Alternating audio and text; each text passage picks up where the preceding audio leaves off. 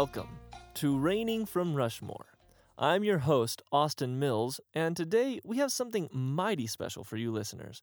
Instead of discussing the story of a single person, we will be embarking on a wild caboose chase to understand the grand and completely unnecessary Cold War with a few of its major events that changed history forever.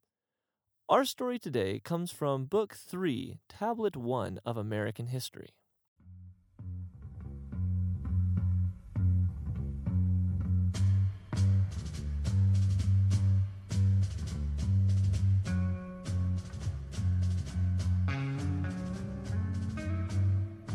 August 18, 1960. In the dark ambience of the war room at the Raven Rock Mountain Complex, President Dwight D. Eisenhower and his merry men argue vehemently concerning the imminent threat rising from the south.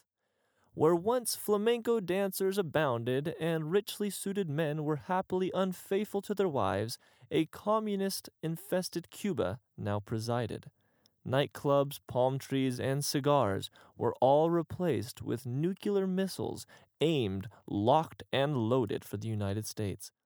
But, worst of all, atop the highest building in Havana, approximately four stories, was a massive sign depicting a hunchback cowboy with the caption, There ain't enough room in this town for the both of us.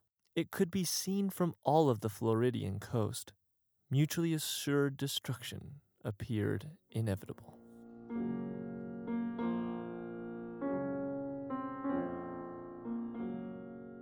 Fidel Castro, the ruler of Cuba, was once a loyal patron to rich capitalism. Yet he had fallen in love with the Russian ruler Nikita Khrushchev, who had swayed him to his communist ways. Only a few months earlier, they had become pen pals through the International Pen Friends Association. A romance developed very quickly between the two, seeing both had a fierce love of sharing. Though little did Fidel know, having never received a selfie, that Nikita was not a woman. Many of our older listeners may remember that Fidel Castro and Dwight Eisenhower were once the best of friends. After serving in Vietnam together, they were truly inseparable.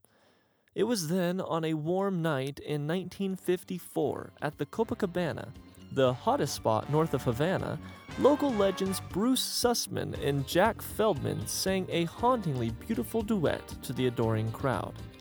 An ecstasy filled Eisenhower listened intently to the music, drying his eyes on the female workers. Across the table sat Fidel. They talked of the good old days like a couple of boys with nothing to lose. But, as we know from the outsiders, nothing gold can stay and soon the finest woman Eisenhower had ever seen sauntered in. For the sake of our listeners' hormones, we will not describe her here. It suffices to say, she slowly made her way to Fidel, bent down, and gave him a long, passionate kiss. Overcome by emotion, Eisenhower reached into his pocket, pulled out $50, and screamed, Me next! and threw his money at her. That is my wife! Fidel screamed as he slammed his hands on the table. Eisenhower, on his second drink of sangria and very drunk, asked if he was willing to share. And then the punches flew, and chairs were smashed in two. There was blood and a single gunshot, but just who shot who? At the Copa. Copacabana. The world may never know. Amero Cuban relations only deteriorated further when John F. Kennedy was sworn into office as the new President of the United States. Fidel, in warm accord, sent him a religious candle. Kennedy, being pious to the gods of Mount Rushmore, realized he must return the candle or the perilous wrath of the gods would surely be incurred. He knew what he had to do, but this was a job for the gods. He rushed to the Redenbacher phone in the Orville office, picked it up, and asked for Alexander Graham Bell, the messenger of the gods.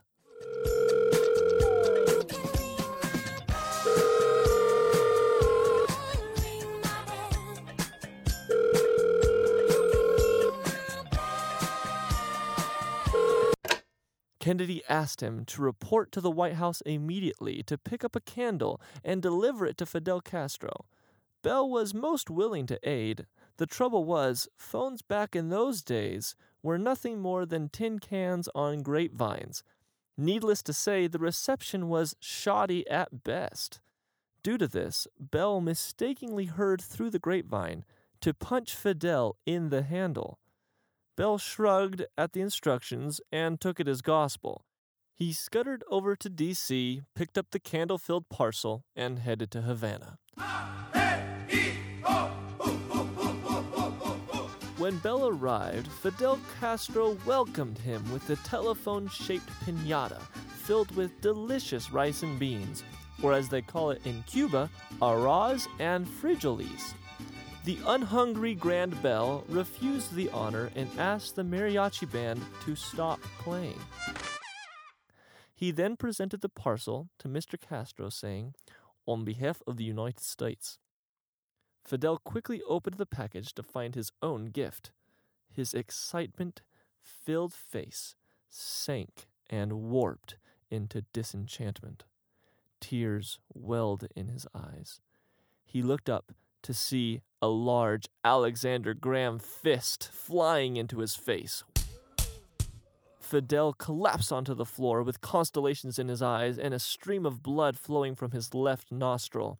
Bell bent down and yelled in his thick Scottish accent, Just you wait for the invasion of the pigs, nincompoop. Them soldiers gonna waltz right up to your shores and send you crying like babies. Without another word, he disappeared.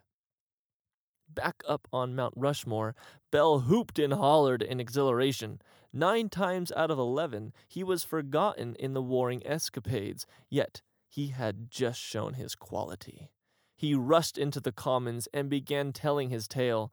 Listening with intrigue was Nancy Drew, goddess of American intel.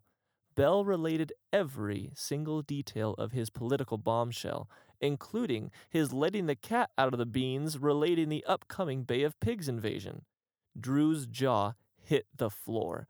She grabbed Bell by his jock straps, lifted him up off the ground, and shouting in his face spat, Do you realize what you've done?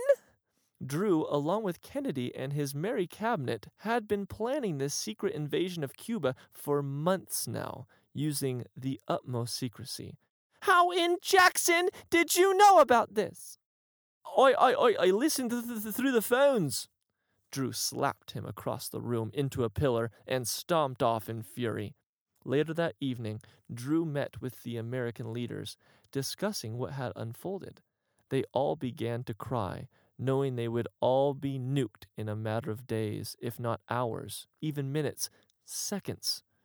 Drew gave them all warm bottles of milk to calm them down and declared she had a solution. She had contacted a fellow god who had never failed before. He was capable of escaping any situation. Just then, the door flung open, and in walked a shadowy figure.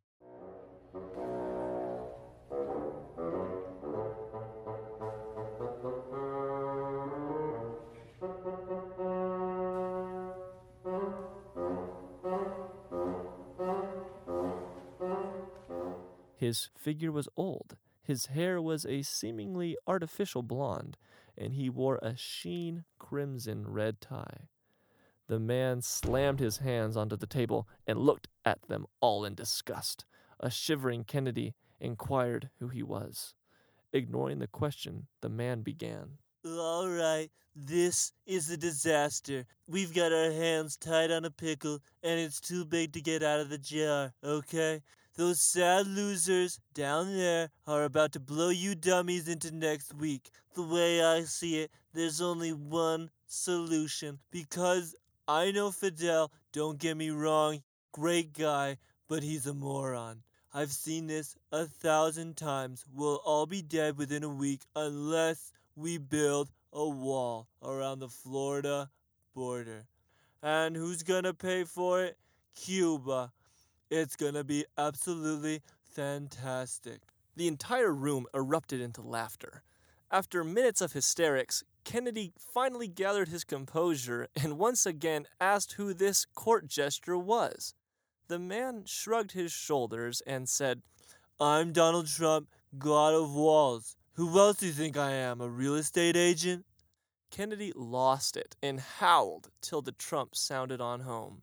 Kennedy then fell back into his seat, gasping for breath. At which point, re realizing that they were all about to be nuked out of modern history, got up and started walking out of the room. With the snap of his finger, his secretary Evelyn Lincoln hustled over. Get Marilyn Monroe on the phone. ASAP. White House, 30 minutes. The lavender scented bubble bath was not enough to eradicate the rage from Trump's heart. He had been ridiculed and cast aside by a bunch of mortals.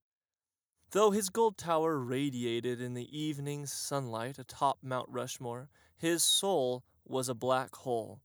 Finally, Trump jumped from his tub, toweled off, and ran to visit his favorite dynamic duo, Steve Jobs and Johnny Appleseed. The gods of apples and growth were enjoying a lackadaisical afternoon with a little sand badminton when, with the sound of a trump,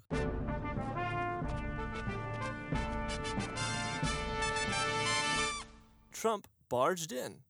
Never one to beat around the bush, he immediately asked them if they were aware of any big technological advances happening within the Soviet Union. Jobs would have asked why, but last time he questioned one of Trump's requests, he was pegged as a quote unquote fake god, and all the other gods made fun of him for months. So, consequently, he had learned his lesson. Regardless, Appleseed opened up first and said, Rumor has it the Soviets have just opened a huge nuclear power plant. It's said to be very profitable. Without a word, Trump sprinted out of the room. He had heard enough. Within the hour, Trump was in the office of Nikita Khrushchev, signing the contract that would forever change his stars.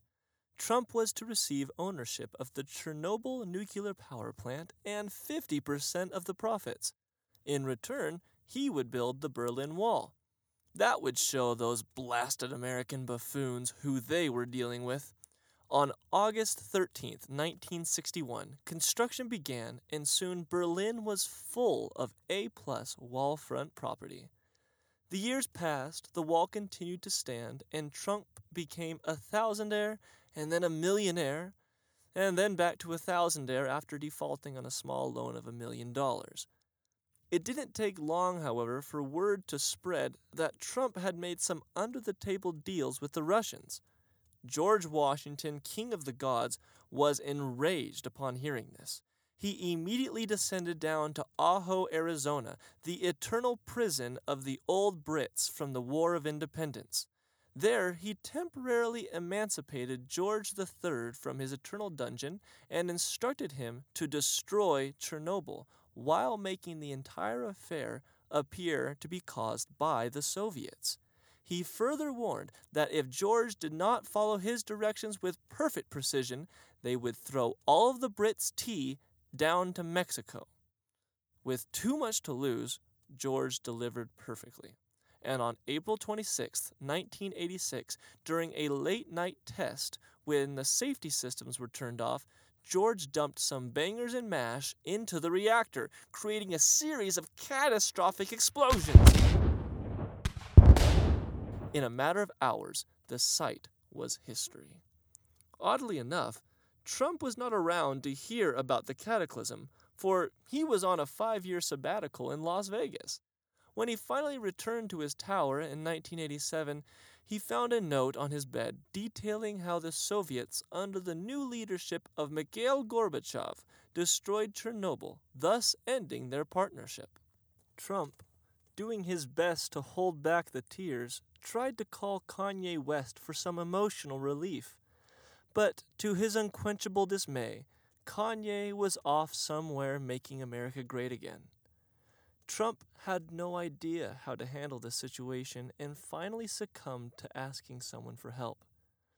In the ballroom of his tower that night, Trump held a forum for the other gods and goddesses to propose possible solutions to his problem. The turnout was stupendous due to the free McDonald's and Burger King. After many ideas, Martin Luther King Jr., God of Unity, arose and proposed what he had in mind. Trump heated with joy, realizing his faux pas would soon be erased. It was on June 12th, 1987, King and Trump watched in blissful elation as their knight in shining armor, Ronald Reagan, pronounced his famous words Mr. Gorbachev, tear down this wall. The crowd cheered loudly in approval when all the lights suddenly shut off. Then, a plethora of colored spotlights and strobe lights danced across the scene. King was utterly befuddled at the unprecedented turn of events. He looked over and saw a smiling Trump, who was now flanked by an also smiling Kanye West. King was speechless, but was sure this had to be a dream. By this point, R. Kelly, God of the Unnecessary, was now up on stage singing R&B jams into his Beretta. Now I'm not trying to be rude, but hey, pretty girl, I'm feeling you. The way you do the things you do reminds me of my Lexus cool. That's why I'm all up in your grill. The crowd was dancing and partying like animals. At which point, from downtown, Miley Cyrus, goddess of multiple personalities, rode through the crowd on a massive wrecking ball and smashed the wall to smithereens. I came in like a wrecking ball. I never hit so hard in love. All I wanted was to break your walls. The division was officially over. The East and West were one once again. That, ladies and gentlemen, is the Cold War. Though it was a horrifying time of madness, it proved to the world that the human element may just be the real problem. Yet, dear listeners, if there is one lesson to be learned from today, it's that even a starving Soviet Union knows how to catfish.